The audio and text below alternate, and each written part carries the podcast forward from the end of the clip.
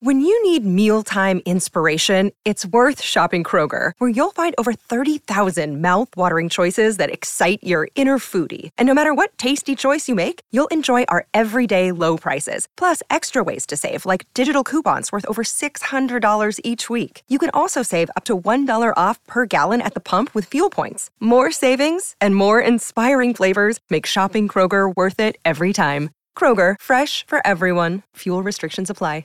Hi there, I'm Jason Gots, and you're listening to Think Again, a Big Think podcast.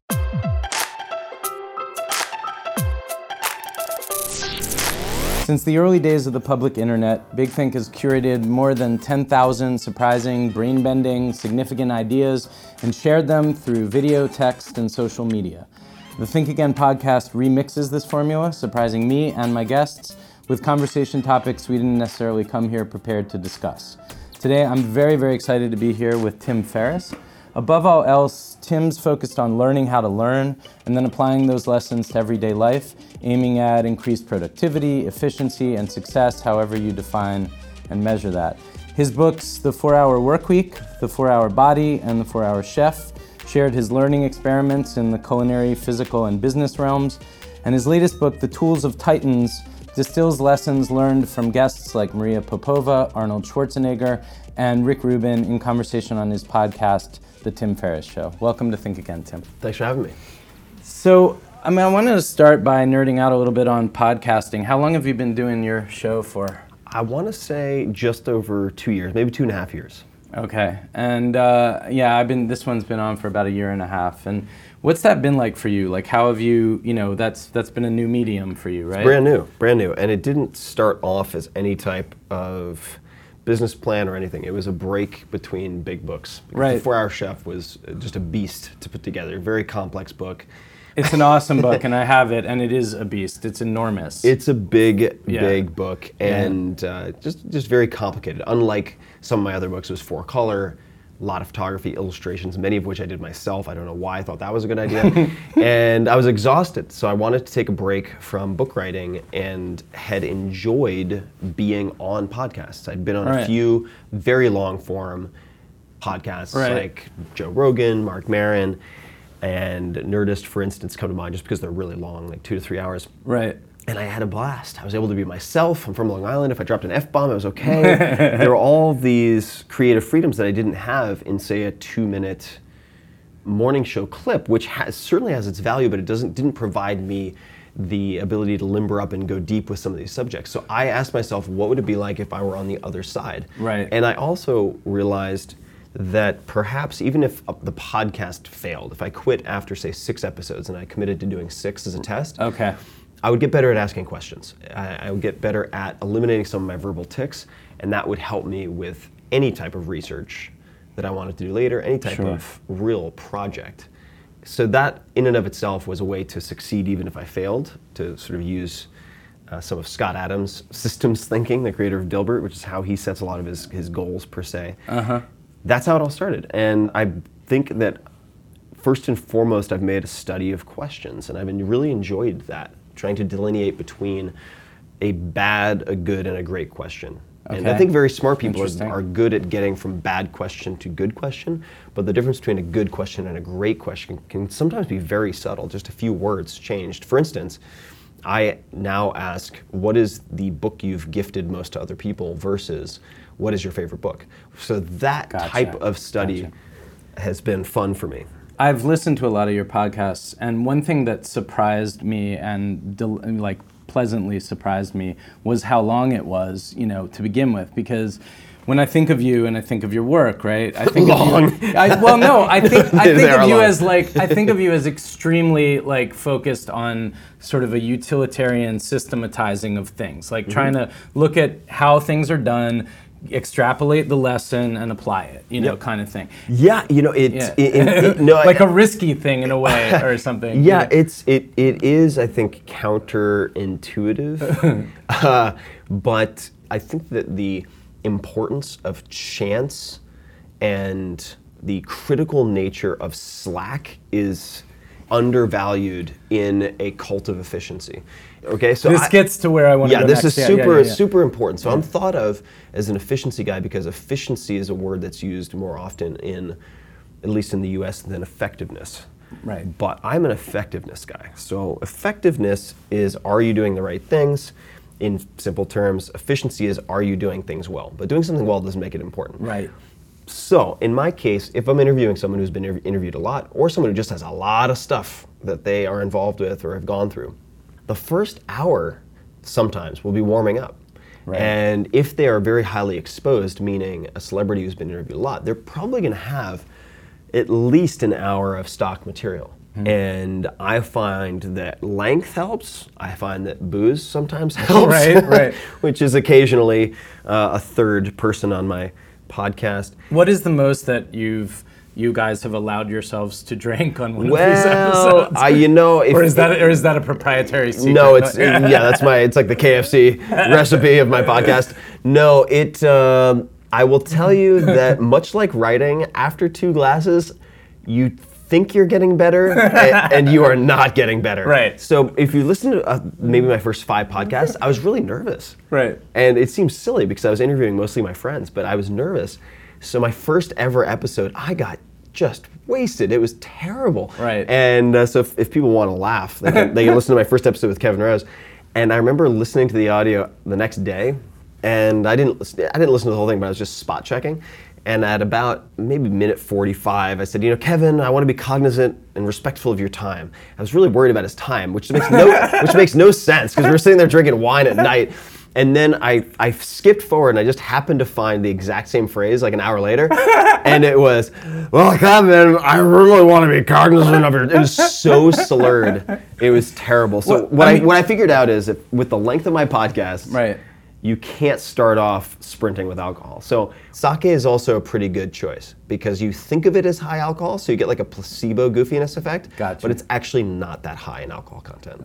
Interesting. So, so okay. uh, for just to enable people with alcohol, there you have it. The well, secret to my podcasting success. Well, but something you said before gets in a direction that I wanted to get to, which is that I think of life as a kind of negotiation between control and messiness mm-hmm. or productivity and discovery. So, how do you at this point kind of balance that in your life? You said that the podcast was a way of kind of allowing yourself a little more in the discovery end of things. For sure. Yeah. I, I think that at this point, I have trained myself to be very good at achievement, at setting goals and locking my crosshairs on them. Right.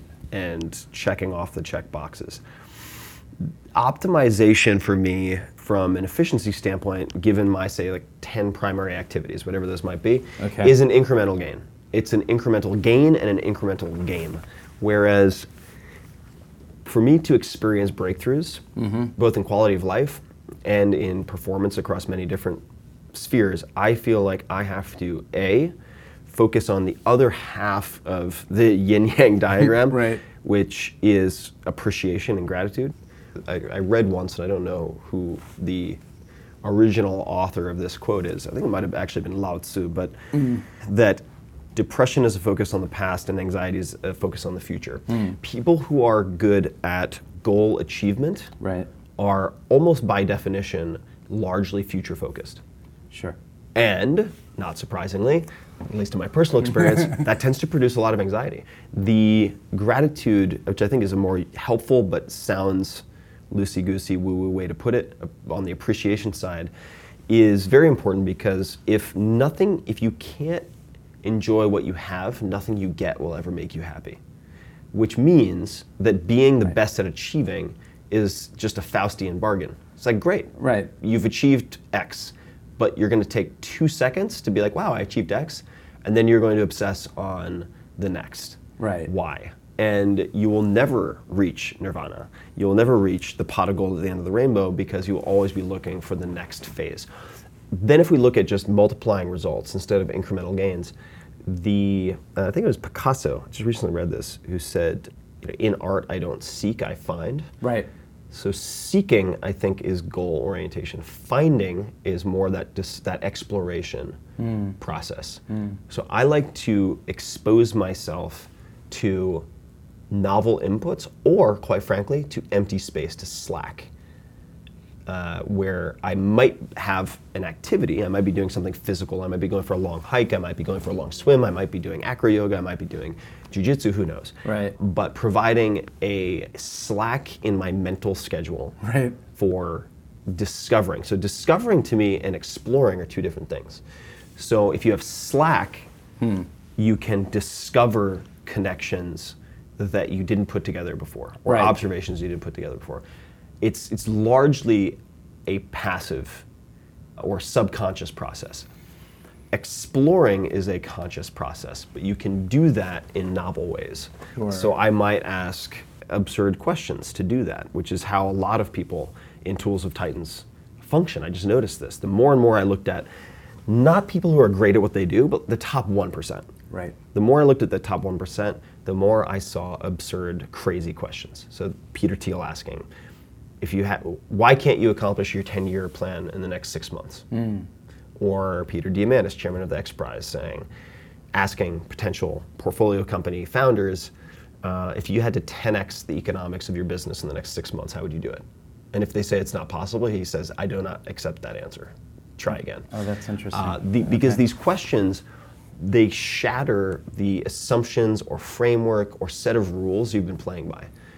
Sure, but those are still, I mean, those questions you cited are still sort of goal oriented questions. Now, They're- no, no, no, no, they are. So, Yeah, yeah. so, so there's the appreciation piece, which has they have their own processes, right? Right. They have the meditation, they have physical components, they have bio, biochemical components, right? Right. It could be five milligrams of lithium orotate a day might make a big difference in your life. I mean, this is something that the New York Times has written about. There's a lot of research that that I talk about with Dr. Peter Attia, but there are many components to the appreciation.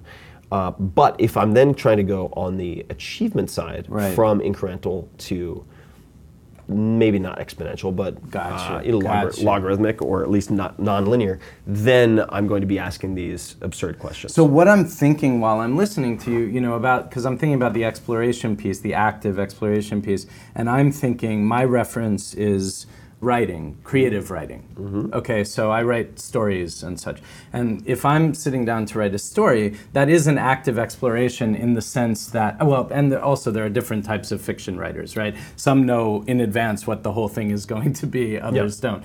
If I'm sitting down to write a story, my goal, what I'm what I'm excited about is the I know that something will emerge and I don't know what it will be. Sure, so that yeah. is an active exploration Totally. in search of something, but I don't know what the goal is. And so I'm trying to think about how that fits into sort of the, the way that you're defining exploration. Uh, it, here. it, Yeah. to- it totally ap- uh, applies, and I remember I, I'm not a fiction writer, but I've heard so my books are very different, right? Yeah, yeah. They're they're architected in advance, but I, I remember hearing I think it was actually in a book called Bird by Bird, Anne Lamott, and she mentioned a quote from someone else. I'm blanking on the name. Which was writing a novel is like driving a car at night. Mm-hmm. Your headlights only show you the 10 or 20 feet in front of you, but you can get to your destination hundreds of thousands of miles away Right. the exploration process is, is different from goal focused because you don't have an end goal. right. In the case of the podcast, I didn't have an end goal. Uh, it was it was a for the hell of it project on some level that had benefits. Right. And that, I think, for me, is proactive exploration, which is, to mention Scott Adams again, thinking about how you can win even if a project fails. How can you win long term? And the way that you win long term is by developing skills and relationships that persist. Gotcha. And uh, so that is how I think of exploration, is trying things for the hell of it. And one way that's manifested, I interviewed uh, Shaun White, who's got the, I think he still has the record for the most X Game Snowboarder, medals. right? Snowboarder, Yeah, skateboarder, yeah, multiple gold medals in the Olympics. He mentioned something to me that I thought was just genius. He mentioned it in passing, and I was like, oh my God, that's so smart. For every really serious goal that he has, like winning a gold medal, which is extremely stress inducing and pressurized, he has an absurd goal. So at all times, he has two goals. He has Hmm. one serious one and one absurd one. So one absurd one might be, I want to be on the cover of a magazine in American flag pants, which was one of his. Okay. So he he tried to figure out and finagle a way to do that, and he ended up getting the gold medal, but also being on the cover of Rolling Stone and American flag pants. Interesting. And I've started adopting that, and it's genius in two respects, at least. One is it's a pressure release valve. It allows you to have some fun and frivolity, which I also think is really undervalued. Right. If you want to be maximally effective and efficient, you don't get rid of all the frivolous stuff. That's actually a mistake. Otherwise, being would- serious. It'd be such a grind. I mean, your life becomes a total like. yeah, yeah. If you're serious all the time, you're gonna you're gonna wear out before you get the truly serious stuff done. Right. So that's a piece of it. The other piece is that sometimes the absurd goals lead you in directions that transfer right over to your so-called serious, important stuff. Right. And uh, In ways that you could not have in necessarily ways that you could never have predicted. architected. Yeah. Never have predicted. I mean, I'll, I mean, I'll give you a concrete example. The podcast. All right, the podcast for me right now is it probably generates twice as much as all of my books combined per year. Wow. I started by getting embarrassingly drunk, interviewing a, interviewing a friend, asking him the worst questions imaginable. If you were a breakfast cereal, what kind of breakfast cereal would you be? And he goes, "Oh God, it's going to be one of those interviews." And I was like, "Oh geez, another glass of wine." And, uh, And giving yourself an out. Six episodes and I you're done if it doesn't work. I right? gave myself an out, and here's here's the Mm-hmm. accidental beauty of it. Because I didn't have any performance, I didn't feel any real performance pressure. Right. I didn't have a goal. I was hundred percent myself. Yeah. And that I think ended up being the primary ingredient in the podcast success. I find the show really interesting precisely because of that. A, you being yourself. B, the kind of tension between your tendency towards systematization and then the kind of expansiveness of the show and the and the way that bumps up against your interesting guests. Um, but I want to I want to segue into one other far out question before we get to the Yeah. the surprise clips. Death. I wanted to ask you about death. Where are you at? do it. Yeah, where are you at with death at this point? Like how, in terms of your kind of conceiving of it, and how do you push it off to the side? Is it something that you know is close to you in in thinking about your own achievement in life? I think about death all the time. Okay. Uh, uh, and uh, that might be, I've read uh, a lot of Stoic philosophy, and it's prob- true, yeah. probably my favorite operating system for doing well in high stress environments. And I also have spent a lot of time in Japan. And was an exchange student there at 15, my first real time outside the United States, where I was exposed to a lot of Zen Buddhist philosophies, among others, or precepts. And they think a whole lot about death, it turns out. And I'm sure most philosophers, monks, and theologians do the same. But Americans are weird about it. Americans are weird about it. A lot of people, a lot of people are weird about Yeah, it. yeah. And I constantly think about death and rehearse death in a way, uh, and set, for instance, memento mori, which are reminders Mm. of death, so that I continually ask myself, if I am ready to die, Mm. and would I be content with what I have done and what I'm doing if I were to die? I do this every time a plane takes off.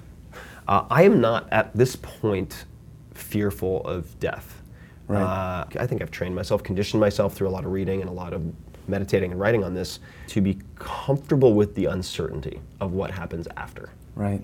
That's part one. Part two is maybe the counterbalance, which is I am fearful, might not be the right word, worried with the potential descent towards death. Oh, sure, sickness and decline. sickness and cognitive dec- decline specifically. I have Alzheimer's I and got Parkinson's. flowers. Flowers for Algernon was like Yeah. the scariest book I ever read. Right, exactly. Yeah. Right, and I have Alzheimer's and Parkinson's on both sides of my family. Uh-huh. So I am making, taking many different steps to try to mitigate cognitive decline. And I mean, in in Tools of Titans in the book, one of the longest chapters is about fasting and ketosis with Dominic D'Agostino, talking about how you might be able to use synthetic ketones as a supplement, even to mitigate the risk of cancer growth, but also improve cognitive function and potentially delay the onset of cognitive decline. And you're uh, willing to you're willing to take those experiments even before the the general the council of doctors of the universe have all. You Uh, know, I am, and the fact that- that yeah. I, I am, and the fact of the matter is, uh, I, I'm always looking at the downside scenario. So if I can cap the downside, and if I understand the downside, uh, then or manage it in You'll the very take the worst case scenario, then I'm willing to take it because I don't view it as a risk. Right. There's very rarely a consensus on anything important, uh, and uh, if there is, it takes a very long time to get there. So I will frequently, like Dominic is a very well-respected and published researcher. He's co-author or primary author on many different papers related to metabolism. For those reasons, I might look at, say, um, metformin and rapamycin as very interesting pharmaceutical interventions for longevity, but primarily my focus is on delaying, preventing, and/or reversing cognitive decline. We'll have to check in uh, 40 years from now and see how that's going. See if I remember. All right, so shall we get to the surprise Let's do videos? it. All right, let's see what we got. Okay, this is Tim Wu. He's a professor at Columbia Law School. And, uh, and the title of the video is Is Your Life Really Yours? How the Attention Merchants Got Inside Our Heads. So let's see what we got. Let's check it out. All right.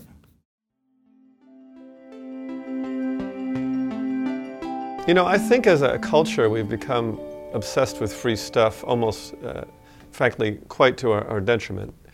You know, it's almost impossible for many people to consider using anything on the web that isn't free. Somehow it's like a, an outrage if you have to pay for it. And there's been a cost to that. I think that when many people signed up for you know Facebook in, in the early days, it just seemed fun and free. There was very few advertising, but slowly, or very little advertising. But slowly, we've come to understand that you're paying in very different ways. You're paying with your data, which you hand over. You're paying with your attention, and ultimately, there's several ways in which we're paying. First of all, we are granting unprecedented levels of access to ourselves, to our portal of judgment, uh, which ultimately has commercial influence or can influence our life in other ways. So we may, without realizing it, end up living lives that are a little different than we might have wanted to, buying more things than we expected to, voting for people we might not have thought we would. Uh, we make ourselves open to influence, let's just put it that way. And the other cost is that ad supported mediums have a constant need to deliver a receptive audience.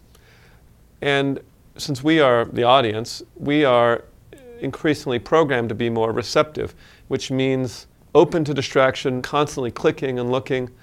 There's an effect uh, that I call the casino effect, which I think comes to describe our lives on the web, where you sit down to write an email and then suddenly you notice four hours have gone by. You're not quite sure what happened. You do know you clicked on a bunch of stuff and you went here and you went there. And I think that is kind of becoming our lives, and that's a very attractive mental state for advertisers because you're constantly clicking, constantly refreshing, constantly seeing new stuff. Whether it's good for us is an entirely different question. Well, I would say that I agree with Tim, first and foremost because he has a great name. uh, and uh, secondly, because whether it's taking supplements or drugs or being on the internet excessively, there's no biological free lunch. And biological applies to the brain as well Right. uh, in many different many different ways that we won't delve into right now because it could, could be an hour in and of itself or more. But the piece that I think I could comment most directly on is the prescription for addressing this distraction Right. economy. And my approach has been to cultivate selective ignorance with a low information diet. And there are a number of ways that I do that. For instance, make your phone less interesting to you visually. And this can be done very simply by changing your screen to grayscale. Uh, I'm not the first person to observe this. And in fact, I was introduced to it by a comedian named Whitney Cummings who did it for herself. She's very successful. But it will decrease the amount of time that you spend on your, on your mobile device just by changing your screen to grayscale. Other things you can do. I do not have any mail client installed on my phone. I do not get notifications of email on my phone ever. I have to go to a web browser, go to, in this case, you know, Gmail, Right. the site, not the application. And I, I make it deliberately inconvenient to check that in any IM like way. I do not enable push notifications for really any apps except for, I do not get any social notifications whatsoever. Uh, Have you, so you, you know, some of this stuff is in, um, or not this specifically, but this kind of thing in, in four hour work week. Have you have you been able to be consistent over time about that? Definitely. Like, yeah. So it's not crept back in into your life in one Oh, way. or well- well, things- like I mean, you've not like found yourself suddenly obsessed with Facebook or whatever. Uh, no, no, not Facebook. And it, I, I'd be lying if I said things don't creep in. I mean, it's it's kind of like the never uh, in uh, the never-ending story. Right. You know, the nothing. That's it. The nothing. That's just like the cloud that sweeps over the Right. landscape. It's like the nothing. The nothing. It's like. Of course, I have times when a friend will send me like, "Dude, check out this video," and then three hours later, I'm like, "Why am I watching some guy skipping stones over a frozen pond on YouTube? Like, how did I get here?" Right. Of course, that happens, but I have parameters and systems in place to minimize it. Uh, I also think that in general, the news sh- serves no utilitarian function whatsoever. And my my position is if it's not directly affecting you, or actually better still, if you're not going to take an action as a result of the news, or if it's not going to impact your near-term or intermediate-term decisions, okay. ignore it. It doesn't. It is irrelevant. Well, how do you know what you might take an action on if you don't know what the thing is? Like, what what Yeah. if you know Donald Trump decides to suddenly you know put people in jail for burning flags or whatever? Like, Yeah, I'll, you, I'll you hear it. I'll hear about it. Yeah, right. I'll hear about it. Yeah. I, and uh, there are different ways to go about doing that. uh, I was misquoted, if you want to talk about terrible misquotes, Okay. at one point as saying I got most of my news from asking waiters what was going on in the world. This is not accurate. I do not recommend that. For the record, but it like folks. chased me for chased me for years. God. Uh, but the what I will do is perhaps use a service like Nuzzle, N-U-Z-Z-E-L, which provides a short digest each day or week of the stories that are being shared most by the people I follow on Gotcha. Twitter. Are you an investor in Nuzzle, Tim? No, I'm not. I'm not. I'm not. checking. No, no. I'm not an investor in Nuzzle. But I used to be an investor in, in Twitter a long time ago, pre pre IPO. But, Gotcha, but I'm not good at public market stuff. But no, Nuzzle, I'm not an investor in Nuzzle. Good, fair question. Just asking. Uh, but that is a great way for me to take the constant flood of Uh-huh. tweets and convert it into something I can digest in 10 minutes and make sense of. Uh, and I will block time, let's just say, from when I wake up to after lunch, so Mm-hmm. up to lunch, let's say, for creative, proactive work, whatever that might be. Deep work, in other words, Right. that cannot be reactive to the bullets flying at me, which are text messages and so on, which is why I also have my phone on airplane mode. I set it to airplane mode when I go to sleep. And I wake up, there's no flood of messages. I don't see that. I don't react to it. My cortisol doesn't rise because of it. And I only turn on my phone when I'm ready to engage. It's interesting. And, you- and look, most people out there, you're not the president of the United States. Uh, and as much as you might wish you were at this point in time, you're not the president of the United States. If people have to wait three hours for you to get back to them, especially if you're running your own show, the world's not going to end. Uh, and it's easy to think that it will, but generally speaking, the world's not going to end.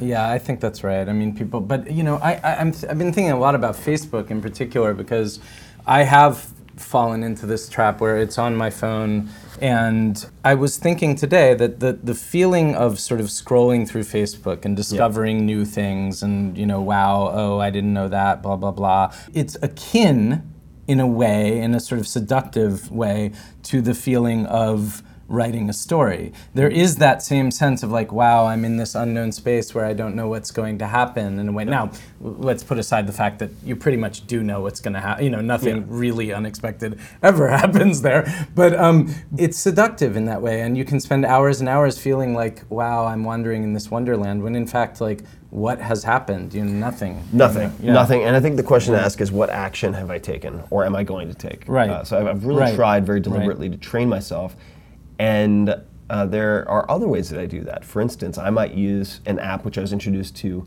by Neil Strauss, who's eight-time New York Times bestselling author, and I interviewed him for his creative process uh, for Tools of Titans. He uses an app called Freedom. And it blocks you from accessing the internet on laptop or mobile for a set period of time. You Right. cannot access the internet and he uses that whenever he's on any type of deadline or trying to get real deep work done. Yeah. Do you want to be a creator principally, or do you want to be a consumer principally? And there's no right answer. Right. But the more you are one, the less you are another. I'm going to go against that. Okay, let's hear it. for writers. Like Yeah. I think reading a lot is a good thing. Yeah, I think they're different trains of thought. I would say I don't think they're mutually ex- exclusive. Okay. So I, I read a lot, but I don't read when I'm trying to produce.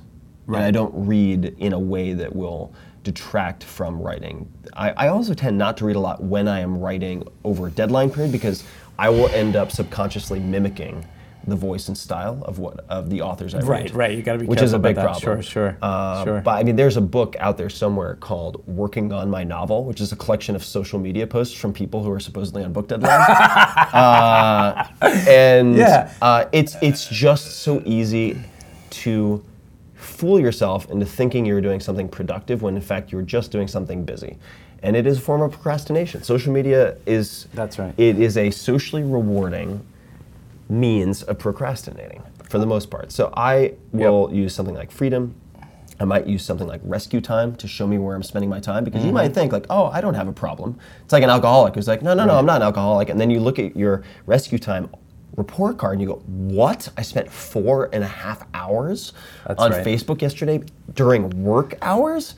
For me, it's it's all about cultivating less reactivity and my life more and more is about not being reactive. And uh, that makes a lot. I sense. do spend time on the internet. I enjoy bullshitting on Twitter as much as the next person or Facebook, but I set aside time to do it. And then it's like, okay, I'm in a car on the way from the airport to a hotel. I have 15 minutes. Great. I will jump on the internet and engage in intellectual masturbation because it feels great, and then I'll get it out of my system but I absolutely will cripple notifications. There's actually an extension you can get, I think it's for a number of browsers, called the Facebook Newsfeed Eradicator, which mm. will hmm. also get rid of your newsfeed. Okay. Uh, All right. For a set period of time. So that's that's another one that you can potentially use for that. But uh, ultimately, the ability to single task, right, the ability to do one thing for an extended period of time, is becoming a superpower. But first, folks, you got to admit that you got a problem. Yeah. or just admit that, that modern humanity has a problem that and, we you, all and, have and, problem. and you're not exempt. right, right. All right, let's see what the next one is, yeah? Sure. Okay, cool. So this is Simon Sinek. Video is called Are You a Visionary or a Follower? Here's how to step up.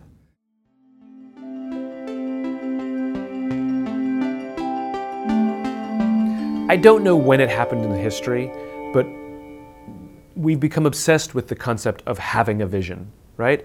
And there's this overwhelming pressure on entrepreneurs, or any of us for that matter, that we all have to have a vision. People even ask us, So, what's your vision? And at the end of the day, we're not all visionaries. We don't all have big change the world kind of visions. And even if we have some sense of it, very few of us are really capable or able of articulating that vision in words so clearly that others could imagine that same world that we imagine. Sometimes it's just a feeling. And so I think it puts an unfair stress and an unfair burden on all of us that we have to have a vision. I don't know. I just want to go to work and be happy and feel like my life and my work is valuable. Do, do I need more than that? But I do believe we have to find a vision. We have to have direction. We have to have a North Star. We have to know where we're going. It doesn't have to be the direction we set, it can be the direction that somebody else set. So it's very important for us to find a leader or find a company or find a vision in whom we believe so that our work is contributing to building that. So, you know, in the civil rights era, some may not have been able to clearly articulate the vision that they imagined, but Martin Luther King did. And so for the rest of us, we said, I'm following him. And that's the point. We should all find a vision that we believe in. We should find common direction. And then that vision can become ours. But we don't have to invent it. I'm thinking that this idea of vision is very connected to the idea of like heroes, you know, the heroes that we have as kids. And I'm wondering, I think it might be an interesting line to ask uh, what, like, who your heroes were when you were like forming your identity as a young person when you were 16 like when you were you know not necessarily the amazing people that you've interviewed for your podcast but like when you were you know young tim trying to figure out who you were going to be in the world who, who sure. were your first heroes uh, dan gable dan gable i was a wrestler dan gable won a gold medal well he lost one match in his entire high school and college career and was so angry at his one loss or about his one loss that he went on to win the gold medal at the Munich Olympics without surrendering a single point, and then went on to become arguably the best or certainly one of the top five uh, college coaches or sports coaches of the last hundred years. Okay. With the Iowa Hawkeyes, and just produced a record that is is unbelievable to to ponder. It's it's just uh, mythical in its in its uh, in its in its proportion. So Dan Gable uh, and his focus on aggressiveness, Okay. uh, as well as technique, but aggressiveness as an underlying value, and this that I would actually That's interesting. So I would actually just to come back to Simon. So I, I, I like Simon a lot. I think he has uh, some some brilliant observations. Uh, start with why. That entire premise, I think, is is very, very, very helpful. I would start with why, but just to come back to the vision. So our words, Okay. our words reflect our thinking, and thinking benefits from specificity and clear definitions. I wouldn't use vision personally. I think there are a lot of ways to skin this cat, but it's very easy to veer from vision into mission statements, into kind of nebulous parodies like The Office. Right, right. w- With these sort of like, hang in there, kiddo, with the kitten hanging from the tree branch and like dentist office motivational posters. It's Yeah, yeah. really easy to veer in that direction. Make everybody learn more all the time. Right, you know, act or with whatever, yeah. integrity to revolutionize the mobile payments world. Okay. yeah, yeah. What does that mean? On a, on a daily, weekly, quarterly basis, what does that mean for me? Right. As someone who has to execute. Now, there are people with very clear visions, like uh, Martin Luther King Jr., uh, but I, I would say there might be a better word for that. So, the way that I have thought about this, I don't have a 10 year plan, I don't have a 20 year plan. I do have, however, consistent values Right. and I have typically six to 12 month projects that I want to hit a home run with, to have a certain impact. And I assume, and this has been true so far, that if you do a really good job with one thing, a really good job, that doors will open that you didn't even know existed. Gotcha. So if you make a 10 year plan, generally, you're to have a reliable, long, long term plan, you're going to, by definition, have to aim below your capabilities to have it be reliable. Does that make sense? Mm-hmm, So, however, the, the constants are values, right? And that can just be your, your moral code, right? What are the things you will do or not do? What are the things you'll stand up for? What are the things you'll tolerate? Right. and you can find a company that represents those. You can create a company culture that values those, Right. and ref- and the rules reward. And this is important. What does that mean? The rewards and punishments are aligned with those values. Right. If not, what does it mean? No it means one- no one will take It's- it seriously. It's lip, Yeah, yeah. it's lip service. Right. And uh, the punishment could be shame, by the way. It doesn't have to be a Mm-hmm. fi- financial or HR department uh, piece. It could be social pressure.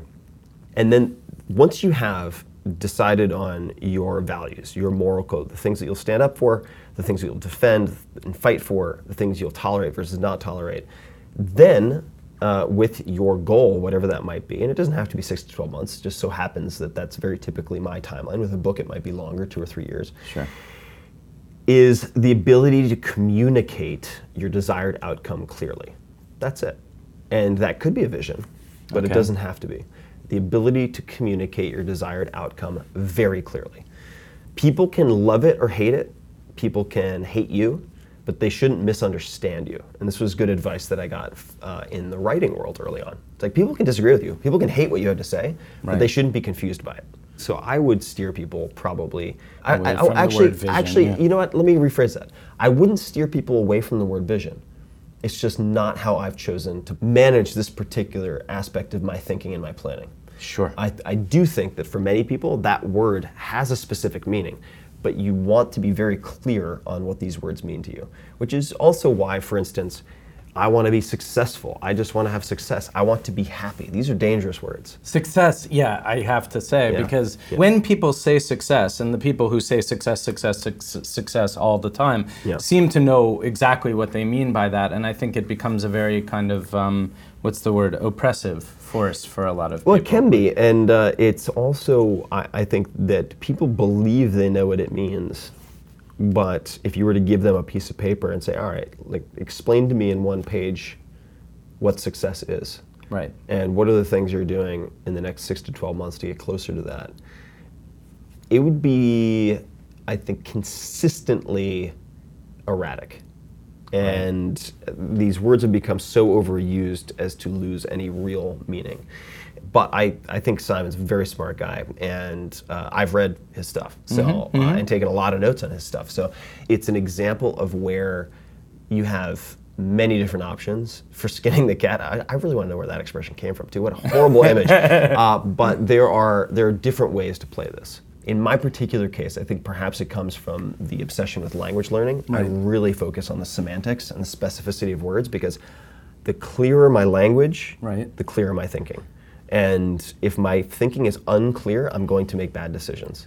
So this is the last thing I want to say before we have to wind up. But uh, I want to ask, you know, so then, given that your book is Tools of Titans, that we are extrapolating kind of lessons in a sense from the lives of other people. Mm-hmm. How do you take the language, the idiosyncratic language that people use in their mm-hmm. life and work, someone like Rick Rubin mm-hmm. in his process, and then how does that become universalized, or, or, or how do you then personalize that? Like, sure, some yeah. of uh, that's a good question. So some of the words are unambiguous, right? So you might say when a songwriter is paralyzed, right. maybe they had a hit record 10 years ago and they haven't been able to write since.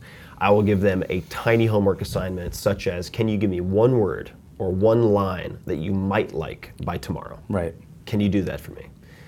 There's no ambiguity there. Right. It's very straightforward. If, however, they said, and they tend not to, by the way, the top 1% tend to be very, very clear.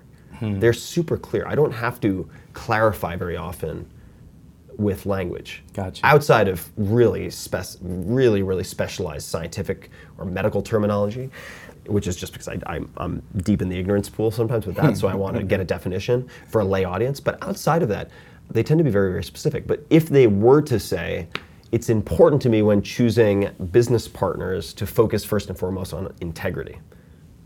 Say, I would I would not assume I know what that means. Yeah, yeah. I would ask the dumb question, which is actually the smart question in that case, which is what do you mean by integrity? Can you give me an example of that? What is an example of someone with integrity, acting with integrity? What is an example of someone acting without integrity? And I would drill in. I don't let it go. I don't let it fly by. I, I will actually catch it. So there is there should be nothing in Tools of Titans that is ambiguous. I've I You've take, tried to be rigorous. I take my two to three hours yeah. to make sure that I do not let those slide by. Likewise, hard work. That's another one I think people misunderstand a lot. Yeah. yeah but, oh yeah. Oh yeah. That we need examples of. Tim Ferriss, it has been a lot of fun talking to you today. Thanks for playing our surprise game and for sure. Uh, and for being on the show. My pleasure. All right. Thanks for having me. Thanks a lot.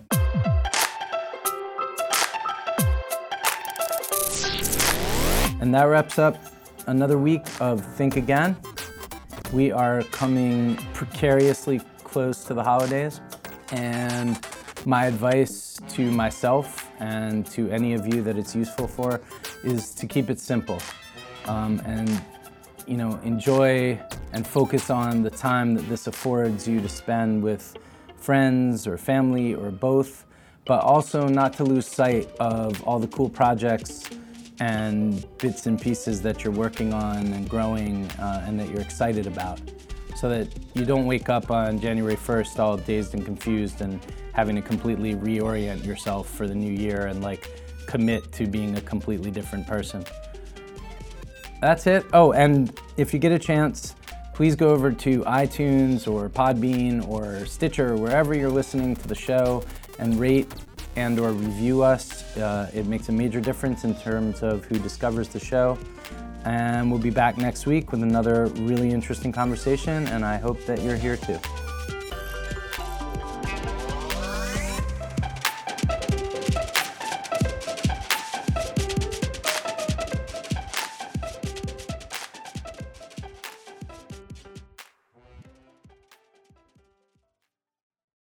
An official message from Medicare.